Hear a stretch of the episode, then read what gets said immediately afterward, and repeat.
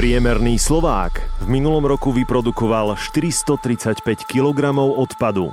Nie sme na tom najhoršie z Európy, no stále podiel komunálneho odpadu rastie. Každý môj dnešný nákup je môj zajtrajší odpad. Čokoľvek si kúpim, to muselo byť z niečoho vyrobené. To niečo sú prírodné zdroje, ktoré tu máme obmedzené na tejto planete. Toto je podcast Sabo sebou Miesto, kde rozoberáme všetky otiene spoločenskej zodpovednosti a rozprávame sa o tom, ako robiť veci inak. Spolu lepšie. Inšpirujeme a motivujeme sa k uvedomelejšiemu životu. V tejto epizóde s Petrou Slezákovou z bezodpadovej iniciatívy Zero Waste Slovakia. Ja som Mišo Sabo a vy vítajte pri počúvaní. Peti, ja som ťa svojho času nazval priekopničkou Zero Waste na Slovensku. Naozaj je to tak? Naozaj sa tak cítiš, že si ten človek, ktorý prišiel predčasom a spopularizoval túto tému? A podotázka, sme už tam? Ja ne, nemám rada takéto tituly, ale asi fakt je, že ten môj blog bol ten prvý slovenský veľký blog, ktorý sa tejto téme venoval a dosť som to asi pretlačila do tých uh, sociálnych médií. A Určite som ale nebola prvý človek na Slovensku, čo žil týmto mm-hmm. spôsobom života. V podstate už naše babky boli zero waste, tak len to tak nevolali. A, ale teda určite ešte tam nie sme a stále je kopec roboty predo mnou a nielen predo mnou, lebo našťastie už teda je nás viac, čo sa tejto téme venujeme. A k tomu zero sa asi nikdy ani nedostaneme, nikdy nebude nikto z nás mať nulový odpad, ale to ani není taký cieľ, to je proste len tak, aby to dobre znelo podľa mňa ten názov, mm-hmm. že to ľudí tak namotá sa zamýšľať nad tým, ale je dôležité, aby sme fakt stále a stále to ľuďom ešte omielali a tú osvetu šírili. Dobre, že si spomenula naše staré mamy, lebo naozaj, keď ja si spomeniem na svoje detstvo na vidieku, tak tam naozaj zo všetkého sa robilo niečo, aj to, čo bolo odpad, aj to sa zúžitkovalo. Či to bol popol, ktorý sa používal na to, keď nám chceli z hláho dostať vší ako deckám, čo je bežná reália a tak ďalej, tak naozaj, že ten dedinský život v 80 rokoch, eh, na ktorý ja si spomínam, tak tam eh, bolo minimálne odpadu. Potom nám to trošku uletelo, lebo sme mali zrazu možnosti s tým tým konzumným kapitalistickým životom. A teraz, keď sa nad tým zamýšľam, tak naozaj je to tá doba, že sa nám odpad vyslovene pchá do života. Že všetko, už len keď to kúpiš alebo chytíš do ruky, tak tých obalových materiálov je nadprodukcia. No áno, lebo my sme dostali tie možnosti, ale nikto nám nepovedal to B, že aký to má dopad, mm. tieto možnosti toto je práve teraz na nás, aby sme sa v tomto trošku tak prebrali a otvorili oči, že OK, všetko, čo ja dnes kúpim, bude zajtra môjim odpadom. A preto musím už pri tom nakupovaní rozmýšľať, eh, že, že čo s tým potom budem robiť. Či sa to dá aspoň zrecyklovať. Ale teda ideálne ozaj si nastaviť to zmýšľanie tým spôsobom, že sám seba sa vždy opýtať pri každom jednom nákupe, keď vytiahnem peňaženku, že naozaj toto potrebujem, čo sa stane, keď si to dnes nekúpim? Áno, peňaženka je naša voľba. My tou peňaženkou volíme svoju budúcnosť. A otázka znie, že či zero waste je vôbec reálne. A reálne to nie je, je to len proste cesta k tomu minimálnemu odpadu celkovo nehrotím e, veci vo svojom živote, takže ani toto zero waste nie som ochotná hrotiť. Preto si ani nezbieram nejak odpad každý rok do nejakej flaštičky, ktorú by som potom ukazovala, hoci mnohé blogerky to teda robia v zahraničí. Ale pre mňa to vôbec není o tom, že porovnávať sa, že teraz kto má o koľko gramov viac alebo menej. Ja by som už bola spokojná s tým, keby každý jeden človek ak by sme pred neho na jeho dvor treba nasypali jeho ročný odpad, tak by vedel tak so spokojným svedomím povedať, že OK, v pohode, urobil som to najlepšie, čo som mohol a toto je naozaj môj odpad. Preberám za to zodpovednosť. Čo teba prefackalo? Kde bol ten tvoj začiatok? Čo bol ten, ako sa tomu hovorí, wake up call? Ja som vlastne natrafila na jeden dokumentárny film na internete, volá sa Story of Stuff, alebo príbeh veci. Má to len krátkých 20 minút, dá sa to nájsť aj v češtine nadabované. tam vlastne hovoria o tom, že na čom je postavená naša dnešná spoločnosť, ako vlastne ten náš konzumný spôsob života vplýva na planétu, ale celkovo aj na ľudí v tretich krajinách. A mňa to vtedy tak strašne prebralo a som si povedala, že fúha, naozaj ja som tiež súčasťou tohto celého mechanizmu a systému a že vlastne mne sa to vôbec nepáči. No a na konci toho filmu bolo pár takých nápadov načrtnutých, že čo by sa s tým dalo robiť a jedno z toho bol zero waste. Ale nebolo to tam vôbec vysvetlené, tak som začala googliť, lebo znelo mi to tak sexy, že a nulový odpad, čo to môže byť. No a vtedy som natrafila na Beau Johnson, to je taká kráľovná zero waste a videla som jej prednášku a už potom nebolo cesty späť, už som fakt išla do toho, úplne som si to dala ako keby taký svoj projekt, že chcem vedieť, že na Slovensku v našich podmienkach, kam kam až sa to dá dotiahnuť. Minimalizácia odpadu. Ale to bolo už dávno, to ešte vtedy neboli bezobalové obchody na Slovensku ani nič podobné, takže to bola fakt taká výzva pre mňa. Bea Johnson je veľmi známa tou svojou fľaštičkou, ktorá je jej odpadkovým košom. Ty to ako riešiš? Ty máš svoju fľaštičku alebo to používaš iba na ilustráciu? Máme doma normálny klasický kôš, len teda má aj klasickú veľkosť, ako mm-hmm. sme kedysi mali. Proste nemenila som kôš kvôli tomuto. Tak ho proste vynášame, ja neviem, raz za 5 mesiacov alebo tak. Ale teda na ilustráciu mám aj ja takú flaštičku, lebo keďže chodím prednášať... Horčičák. Horčičák, áno. Po slovensky, hej. Nebudem mať nejaký americký zavaraninový pohár, ale náš klasický horčičák československý. A, no a keďže chodím prednášať na školy a do firiem, tak uh, si to tak žiada takú nejakú aj motiváciu pre tých ľudí a ozaj to tak nejak spestriť ten začiatok prednášky, lebo psychológovia hovoria, že hlavne u mladšej generácie máme iba 8 sekúnd na to, aby sme ich zaujali. Hmm. Tak toto mi prišlo ako dobrý nápad, že hneď na začiatku ich týmto tak trošku sundám a potom teda získam ich pozornosť. V tvojej rodine si to iba ty, alebo už si nainfikovala aj okolie? ja infikujem, kade chodím. Ja som taká malá snehová gula, čo strháva lavíny potom okolo seba. Ale teda tí ľudia okolo mňa nie, že by sa volali, že sú zero wastery, mm-hmm. ale ozaj sa snažia a to nie len, že môj manžel, ale už aj sestra, mama, už povedzme mama začala kompostovať, čo je tiež wow. veľká vec, no a žije v Bratislave. A teda aj kopec mojich kamošov v okolí, že už proste chodia nakupovať so sieťkami, mm prestali kupovať exotické ovocie, lebo teda to zero waste pre mňa nie je len o tom odpade, ale o plýtvaní ako takom. V tej angličtine preto ten waste je mm. taký dobrý názov a že teda naozaj zvažujem v podstate uhlíkovú stopu každej svojej činnosti, každého svojho nákupu. Takže týmto sa mi darí celkom dobre infikovať už svoje okolie. Aké sú reakcie bežných ľudí, keď v reálnom kontakte, či už v obchode, máš otázky a pýtaš sa z toho svojho filozofického, etického, morálneho hľadiska, lebo ja sa s tým stretám, že a tebe vlastne o čo ide? Hej, alebo takéto prekvapenie v tvári, že o čom rozprávaš, aký obal, čo riešiš, prosím ťa. Hej, a nestretávam sa s týmto až tak často, mm-hmm. že až s takýmto extrémom. A skôr vydávam také aha momenty v tých tvárach, že aha, to by som sa mal zamýšľať nad tým, že či kúpim paradajky v plastovej vaničke, že však máš pravdu, však tu hneď vedľa sú tie nezabalené, mohol by som zobrať aj tie. Takže neviem, či je to tým, že som usmievavá žena, tak na mňa tak neútočia tým štýlom, že o čo ti ide. Ale ako zvyknú sa ma pýtať aj v obchode, kedy si teda ešte, keď som podľa mňa bola možno jediná, čo som chodila s nejakými sieťkami a hlavne staršie generácie zvykli Áno. pýtať, že čo to mám tieto záclonové srandy, mm.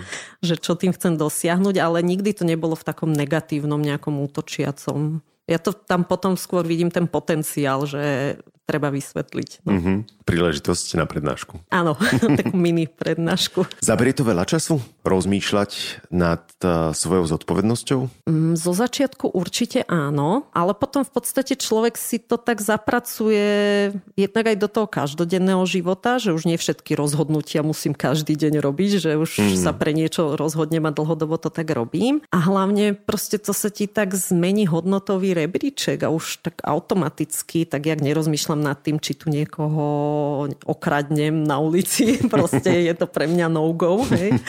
tak takisto mám tieto veci už úplne zapracované. Takže samozrejme vždy sa vyskytne niečo nové, čo riešim, lebo proste ten náš život je už tak komplexný, tak globalizovaný, že, mm. že vždy niečo objavím, hej, že aha, myslela som si, že jesť rýžu je v pohode, keď je dopestovaná v Taliansku a potom zistím, že nie úplne, lebo pestovanie ryže je zrovna taká plodina, ktorá uvoľňuje hrozne veľa metánu tým, že sa to stále mm. vlastne zaplaví a vysuší, zaplaví, vysuší a tam prebieha ten anaerobný rozklad. Tak som zostala tiež nedávno taká prekvapená, že fúha, zase musíme prehodnotiť jedálniček.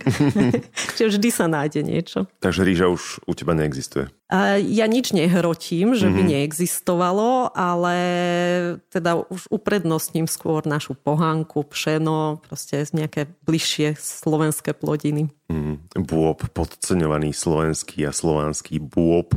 Tak, presne. A ty sa živíš iba touto filozofiou, alebo pýtam sa na to, lebo ľudia podľa mňa majú automatickú otázku, že zaberá to veľa času rozmýšľaním nad tým a keď sa do toho ponoríš, že koľko času ti to zje z toho tvojho života mm. z 24 hodín či sa profesne tým živím, mm-hmm. myslíš? No teraz v koronačasoch moc nie, lebo prednášky nefičia, mm. ale teda dovtedy to bol vlastne full-time job, že naozaj bol taký veľký záujem o prednášky a workshopy, hlavne teda vo firmách a, a na školách, na základných školách. Takže ozaj boli časy, aj keď som mala 3-4 prednášky denne a to už bol taký záhul trošku mm-hmm. a už som cítila aj také vyhoretie, takže som to potom dokonca musela redukovať, že nemohla som zobrať každú prednášku alebo ju proste posunúť niekam ďalej v čase, že nie hneď, lebo ja keď ma niekto osloví, aby som išla okamžite hneď, jasné, mm-hmm. chcete, vysvetlím, všetko ukážem.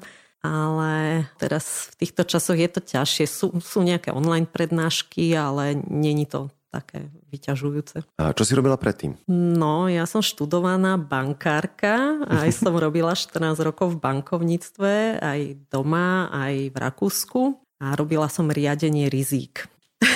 Super. Áno, pod tým si nikto nevie nič predstaviť, ale v podstate mne sa smejú, že som profesne takto, že manažér rizík, a v podstate aj to zero waste je Úplne. také manažovanie toho rizika ekologického. Čistý Takže kontext. Mám, mám to v tej hlave tak nastavené, že vidím, že o, tu je nejaké riziko, musím to nejak zmerať a musím niečo vymyslieť, ako to zmanéžovať. Ono je fascinujúce, že väčšinou, keď sa stretávam s ľuďmi, ktorí sú na tej ceste obrody environmentálnej, že buď sú teda zero waste, alebo sú uvedomelí, sú to aktivisti alebo úplne prehodnotia ten konzumný život, tak to sú ľudia, ktorí prichádzajú z korporátu.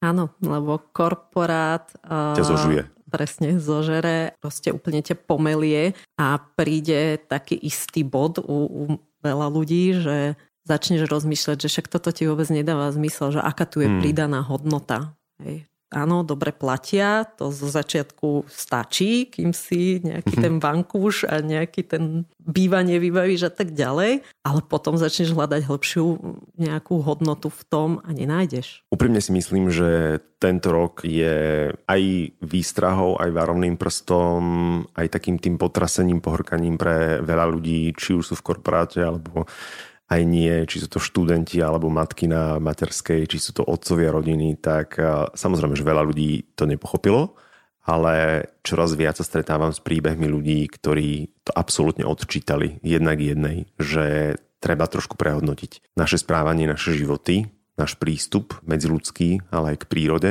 Tak keď sme tu spolu a rozprávame sa o tom, ako redukovať odpad, ako začať? No začať malými krokmi jednoznačne. Malo kto z nás je taký projektový typ, ako som bola ja, že uh-huh. ozaj som si povedala, že tam asi 3-4 mesiace a chcem vidieť brutálne výsledky. Fakt stačí si pozrieť niektorý z blogov, trebaž aj ten môj, a nejakých 10 prvých krokov si zaviesť do života. Ja by som začala hlavne s tým nakupovaním, Mm. že teda nosiť si vlastnú tašku, sieťky na zeleninu, že aby sme nepoužívali tie plastové mikrotenové sáčky. Na pečivo. Na pečivo tiež. A vlastne tie sieťky už predávajú aj supermarkety, že už to není nič divné chodiť so sieťkami, ako to bolo kedysi. Mm-hmm. A nosiť si vlastnú flašu na vodu a tu si proste doplňať z vodovodu, však máme kvalitnú vodu na Slovensku. Zamýšľať sa nad tým, že ktorý produkt kúpim, že či musí byť zabalený a keď už musí, tak e, či ho neviem kúpiť aspoň v obale, ktorý je lepšie recyklovateľný, že povedzme sklo alebo kov začať chodiť viac na trhy trebárs, lebo tam je to tiež bez obalu všetko mm. a plus ešte aj podporím tú lokálnu výrobu tých lokálnych farmárov. A, no a potom druhá vec, ktorú by som odporúčala je vymeniť všetko jednorázové, čo doma máme. Mm-hmm. Lebo na všetko jednorázové existuje trvacná alternatíva, len teda ju treba nájsť a začať používať hlavne. To je krásna poučka. No a vlastne ja teda na začiatku som s týmto trošku bojovala, lebo áno, niektoré veci sa ľahko nahradia, že OK, papierovou reckovku látkovou, to ešte si tak pamätáme matne z detstva, že sme to robili. Mm ale niektoré veci už, už aj sme pozabúdali a tak ja som sa veľakrát aj zamýšľala, že ako to vlastne moja babka robila. Aha. A, lebo mnohé z tých produktov neexistovali vtedy, neboli tyčinky do uší trebárs. Mm-hmm. Hej, že no ako si čistila uši, však nebola špindíra, tam si ich čistila. Hej. A človek proste takto začne hľadať a, a nájde veľa alternatív na to. No a potom taká tretia oblasť, kde by som ešte zabojovala, je, že zamýšľať sa nad svojim konzumom. Ako sme tu mm. už aj na začiatku hovorili, že každý môj dnešný nákup je môj zajtrajší odpad. Takže myslieť na to, že vlastne čokoľvek si kúpim, to muselo byť z niečoho vyrobené. To niečo sú prírodné zdroje, ktoré tu máme obmedzené na tejto planete. Takmer vyčerpané a takmer vyčerpané. Hej. A určite si viem predstaviť lepší spôsob minutia obmedzených prírodných zdrojov ako tá nová červená blúzka vo výklade. Hej. Mm. Že stále na toto myslieť, že vlastne my tu v Európe žijeme v takom luxuse, v takom nadkonzume. Keby každý na tejto planete chcel žiť rovnako, tak by sme potrebovali dve a pol planéty zdrojov. Mm ale máme jednu. Takže možno to niekto vníma ako asketizmus, ale to už je zase to hrotenie, keby sme boli asketi. Ale ja si myslím, že každý z nás má ten priestor na to, aby zo svojho konzumu ubral 20-30 Keď to urobí každý z nás, tak to celosvetovo bude proste obrovské číslo. Asi sa budem opakovať a väčšinou sa aj opakujem, keď poviem, že začať pomalými krokmi a potom postupne pridávať do života, nerobiť nejaký extrém, že zo dňa na deň seknúť všetko, ono to všetko začne mať zrazu zmysel, keď e, jedno obmedzenie a jeden minimalizmus príde, tak príde ďalší a ono to celé nejak zapadne ako puzzle, že to vytvorí ten väčší obraz. No ale keď sme to načetli, tak e, ja najčastejšie na začiatku pri tom mojom minimalizovaní odpadu som narážal na hygienu pochopiteľne. Mm. Hej? A keď sme to načrtli teda, tak ako si čistiť uši bez odpadovo? No orelo špecialisti, teda lekári študovaní, hovoria, že vôbec my sme tyčinky do uši nemali používať, že si škodíme, vlastne mm. zatlačame más, môžeme sa tam aj poraniť a tak. A inak ja som sama bola svetkom na orele toho, že jednému chalanovi tam vyťahli teda ten zvyšok tej vatovej tyčinky, Au. tú hlavičku z ucha, lebo že zle počuje a že tak bodaj by nie. A hovorí, že no už je to lepšie, ale že ešte stále nejak sa mu to nezdá, tak mu vytiahla aj druhú. Au. Takže neviem, odkedy to tam mal. Ten zúri veľa čistil. Asi jej. Ale teda lekári odporúčajú, že vôbec tieto tyčinky a že vlastne len vlhkými prstami si máme vyčistiť uši alebo končekom uteráka trebárs Čiže každý deň, keď si umývaš tvár, tak zahrnieš aj uši mm-hmm. a tým je to vybavené. Čo tá ďalšia hygiena? To podľa mňa všetci sa zamýšľajú nad tým, že toaletný papier, ako nahradím toaletný papier. Vieme, ako nahradíme vreckovky látkovými, ale čo toaletný papier, ženská hygiena? No, ženská hygiena je úplne v pohode. Na to existujú také asi najbežnejšie alternatívy sú látkové vložky, ktoré mm-hmm. sa dajú prať a normálne sú nepremokavé s krydelkami, rôzne farby, vzory, proste hrúbky, dĺžky, všetko na čo si môže žena spomenúť. Plus potom ešte druhá alternatíva úplne famózna a to je menštruačný kalíšok. Už sa to predáva aj v normálnych drogériách, aj v hmm. lekárniach, takže nie je to žiadny hipsterský zero waste výstrelok. Ono to bolo dokonca patentované v 30. rokoch minulého storočia. Okay. Čiže žiadna novinka. A ono je to taký silikonový kalíšok, ktorý sa používa na miesto tampóna, takže dá sa s tým aj plávať. On potom sa to nevyhodí, ale proste len vymie a použije znova. Čo sa týka záchodového papiera, tak to je asi najčastejšia otázka, hlavne na školách, na mojich prednáškach. To je zase o tom hrotení, povedzme. Ono samozrejme existujú alternatívy, len ja tiež nie som psychicky pripravená všetky tieto alternatívy skúšať. A, takže dá sa kúpiť aj látkový, mm-hmm. ktorý sa potom perie, tak toto ale z vlastnej skúsenosti neviem nejako potvrdiť alebo vyvrátiť, ale veľa ľudí to už aj na Slovensku používa po anglicky, keby to niekto chcel teda kúpiť a hľadal by to na nejakých e-shopoch, tak po anglicky sa to volá, že family cloth. Mm-hmm. Nepýtaj sa ma prečo. Mm-hmm. Milý. Že... Sharing is not caring. Hej. Také tie bežnejšie alternatívy sú bidet alebo mm-hmm. bidetová sprška, ktorú mm-hmm. si môžeš aj na normálny záchod eh, namontovať. A vlastne sú národy, ktoré toto považujú za jedinú hygienickú verziu, hej, že im príde, že papier s rukou si tam niečo utierať. Mm-hmm. Čiže podľa mňa stojí za to vyskúšať tú videtovú spršku. Mm-hmm. Čo ďalšia kozmetika? Predpokladám, že to je vysoká položka v tej odpadovosti, šampóny, telové prípravky, dekoratívna kozmetika, etc., etc., etc. Tak tak, hlavne my ženy teda používame aj také veci, ktoré by si ty možno ani pomenovať nevedel. Uh-huh.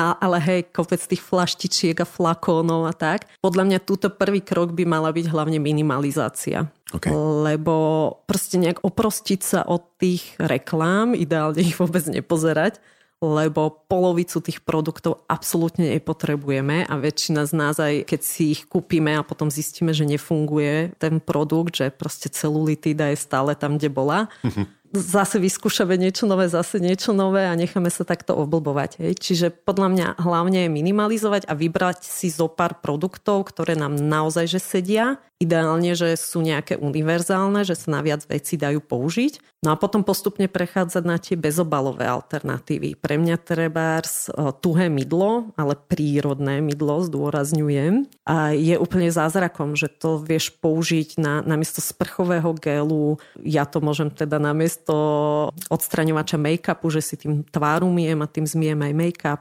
umývam si tým aj vlasy, nepotrebujem odvtedy ani kondicionér, lebo proste mm-hmm. sú zdravšie, pevnejšie, dajú sa rozčesávať, proste nepotrebujem. Hej. Ani lak na vlasy už nepoužívam. Používam to na miesto peny na holenie, lebo proste to vieš super napeniť. Okay. Čiže ja som teraz vymenovala 6 produktov, ktoré viem z fleku nahradiť bezobalovým mydlom prírodným. Fascinujúce je, že zatiaľ čo pred rokom alebo dvoma sme o bezobalových obchodoch takmer nepočuli, tak už sa to stáva mainstreamom a pevne verím, že čoraz viac to bude vo väčšom počte miest. Prekvapilo ma napríklad teraz cez víkend som bol pozvaný na zber odpadkov počas Svetového čistiaceho dňa v Rovinke, čo je obec, stále blízko Bratislavy, ale je to obec a tam majú svoj vlastný bezobalový obchod a z toho som absolútne odpadol, čiže je to trend, ktorý je na vzostupe a pevne verím, že čo skoro bude celé Slovensko pokrytý aj touto ponukou, touto alternatívou. Teba čo zvykne prekvapiť pri tom tvojom nastavení, lebo napríklad mňa rozčuluje, že mi dávajú účtenky vo všetkých prevádzkach. Je tam legislatívna možnosť, ako to obísť? Obchody a siete, keby rozmýšľali, tak by to vedeli vyriešiť. Je tam priestor na zlepšenie, len zatiaľ sa o tom nerozpráva. V bezobalových obchodoch to fičí absolútne normálne, že odídeš bez účtenky, ale teraz ideš na nákup, či už sú to potraviny, alebo je to čerpacia stanica, všade ti pchajú tie účtenky, ktoré sa navyše nedajú ani recyklovať, lebo sú tak materiálovo, že to je rovno čistý odpad. To isté bankomat a tak ďalej. No tieto účtenky, to šerujem s tebou v podstate to, čo mám ten svoj horčičák odpadu, tak podľa mňa tri štvrťka z toho sú účtenky, ktorým som sa nevedela vyhnúť. Hej, že vlastne už viac ako rok tu máme legislatívnu možnosť, že by tie účtenky posielali na e-mail. Len samozrejme chce to trošku investovať času do zmeny nastavenia tých technológií, čo ten obchod má, ale teda bezobalové obchody to zvládli, tak nevidím dôvod, aby to tie väčšie nemohli. Tu vidím aj priestor na ten občianský aktivizmus, že proste keď sa nám toto nepáči, tak normálne sa aj v tom obchode pýtať, že a účtenku si neprosím povedať to ako takú samozrejmú vec a keď sa opýtajú, že čo, jakú účtenku, lebo mnohí o tom vôbec nevedia, že tá možnosť existuje. He? Alebo pri tých väčších nejakých supermarketoch, no jasné, že na pokladni tá teta to už aj tak neovplyvní, ale normálne písať e-maily, že oni majú špecializované oddelenia, čo sa venujú týmto podnetom a reklamáciám. Takže písať, písať, písať. Ako riešiš lieky? No ja našťastie teda nejak neberiem žiadne pravidelné lieky, ale v rodine teda máme ten liekový problém, že teda hlavný problém je, že tie blistre sú nerecyklovateľné, mm-hmm. lebo je to spojený plast s hliníkom. A ja tu vždy hovorím, že ako áno, samozrejme snažiť sa čo najviac povedzme nahradiť nejakými bylinkami a tak, ale pri niektorých diagnózach sa to jednoducho nedá a zdravie je prvoradé, že nebudem hrotiť teraz odpad kvôli tomu. Toto sa asi občianským aktivizmom tiež tak ľahko nevyrieši, že teraz písať tým farmaceutickým firmám a bohužiaľ no tie lieky musia byť v nejakom špeciálnom obale a zatiaľ toto je najlepšie, čo vymysleli. Bioodpad tvorí až 40% zmesového komunálneho odpadu, ktorý končí na skládkach. Existuje pritom jednoduché riešenie a tým je kompostovanie. Z 3000 samozpráv máme 96% obcí a ukazuje sa, že práve v obciach je to mnoho výraznejšie, ale kvalitnejšie z hľadiska prístupu ľudí a spoločenskej odpovednosti, ako je to v porovnaní s veľkými anonimnými mestami. Spomenuli sme slovo kompostovanie, čo je tiež fenomén, ktorý aktuálne je na vzostupe a pritom je to tiež z kategórie naše babky to tak robili. Aj my sme sami ako decka, napríklad ja dieťa z mesta, keď som išiel na prázdniny na vidiek, tak eh, som bol v dennodennom kontakte s kompostoviskom a pritom som nerozumel vlastne vtedy, že čo to je, len som vedel, že to smrdí a že tam padnúť nechcem zo stromu. a dokonca už eh, je aj bežné použiť vo vete, že moje kalifornské dážďovky ako minimalizovať kuchynský odpad, pretože to je najväčšie percento odpadu, ktoré slovenské domácnosti tvoria. Navyše sme niekoľko týždňov pred e, pomerne veľkou revolúciou, kedy biologicky rozložiteľný kuchynský domáci odpad bude celoplošne s výnimkou Košice Bratislavy riešený v hnedých kontajneroch. Čo by si povedala ľuďom, ktorí nás práve teraz počúvajú v kategórii kuchynského odpadu? Čo sa s tým dá robiť? ideálne ešte predtým, než začnem rozmýšľať, že ako ho budem kompostovať, je zamyslieť sa aj nad tým, ako ho minimalizovať. Lebo my to veľakrát vnímame, že to je len bioodpad, to sa rozloží, tak čo sa vôbec s tým budem trápiť. Hej? Ale tak aj ten rozklad si vyžaduje priestor, nejakú energiu vloženú do toho, pri tom rozklade vzniká CO2 a tak ďalej. Čiže určite má zmysel sa zamýšľať nad tým, že ako to minimalizovať. A ja na toto robím aj workshopy, čiže hodinu a pol hovoríme len o tom, že ako správne nakupovať, aby mm-hmm. sa nám tie veci nepokazili skôr, než ich spotrebujeme, ako ich správne skladovať, lebo sú na to tiež také typy a triky starých mám, ktoré my sme už zabudli s vynálezom chlad chladničky, jak keby sme úplne proste osprosteli s prepačením, že proste sú zeleniny a ovocie, ktoré majú radi chlad, iné zase sucho a tmu, neviem, šalát treba držať vo vlhkosti, čiže vo vlhkej utierke zabalený ti vydrží 10 dní chrúnkavý, nezvedne za 2 dní. Mm-hmm a že kopec takých ľahkých trikov a sú aj bezodpadové, čiže žiadne plasty tam nepoužívame jednorazové a nič podobné. Potom vlastne ako hlavne variť kreatívne, lebo my sme tak trošku ako keby rozmaznaní a že ja si poviem, že ja dnes chcem papať toto a proste je mi jedno, že čo iné sa mi už kazí v tej chladničke, ale ja chcem toto. A to je to naše konzumné nastavenie uh, zmyšľania. Takže ja napríklad som prešla na také veľmi kreatívne a intuitívne varenie doma, čiže nie podľa receptov, ale podľa toho, čo zrovna doma mám a čo okay. treba spotrebovať. A inak odvtedy ma varenie baví. A veľmi ma baví.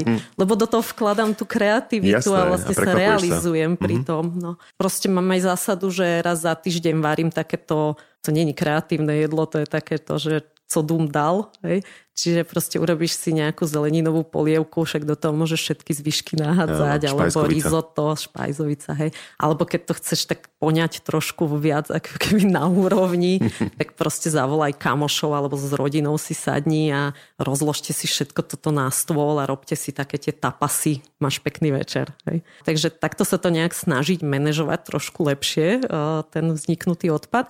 No a potom, keď už vznikne, tak kompostovať. A teda u babky na dedine je to ľahké, ale ja žijem tiež v Petržalke v paneláku, ale nám sa teda podarilo založiť komunitné kompostovisko v rámci komunitnej záhrady. Takže kompostujem tam, som tam dokonca kompostmajsterka, čiže som zodpovedná za správny chod toho celého. Štatutárny orgán. áno, áno, áno. Kontrolor smradu, sa hovorí. Ale nie, keď to človek dobre robí, tak práve, že to nesmrdí. A to je tá moja zodpovednosť, aby som odhadla, že kedy s tým, čo treba robiť, kedy to treba premiešať, kedy tam treba trochu suchého materiálu dodať a tak ďalej. Áno a dobrá správa pre Bratislavčanov je, ja sa tak pochválim trošku. Poď, veď tam smerovala otázka. Nám sa podarilo spolu s mestskou časťou Petržalka urobiť taký projekt, kde vznikne 8 komunitných kompostovísk eh, v rôznych častiach Petržalky. A zrovna minulý týždeň sme teda už dostali finálnu zelenú, že aj magistrát nám to schválil, keďže to bude na pozemkoch eh, mesta postavené. Mm-hmm. Kompostery sú už nakúpené, takže už naozaj len podpísať nejakú zmluvu a postaviť to a ja dúfam, že do konca roka máme teda 8 veľkých komunitných kompostovísk. Kompostovať sa dá aj v paneláku, na balkóne napríklad. Odporúčam naťukať si v internetovom prehliadači kľúčové slovo vermikompostér. A ak sa o téme bezodpadovosti, prípadne minimalizovania odpadu, chcete dozvedieť viac, dávam do pozornosti konferenciu Slovakia Goes Zero Waste, ktorá sa bude konať online počas víkendu od 25. do 27. septembra. Na sociálnych sieťach, na Instagrame aj na Facebooku ma nájdete ako MXSABO. Vážim si, že ste nám venovali svoj čas.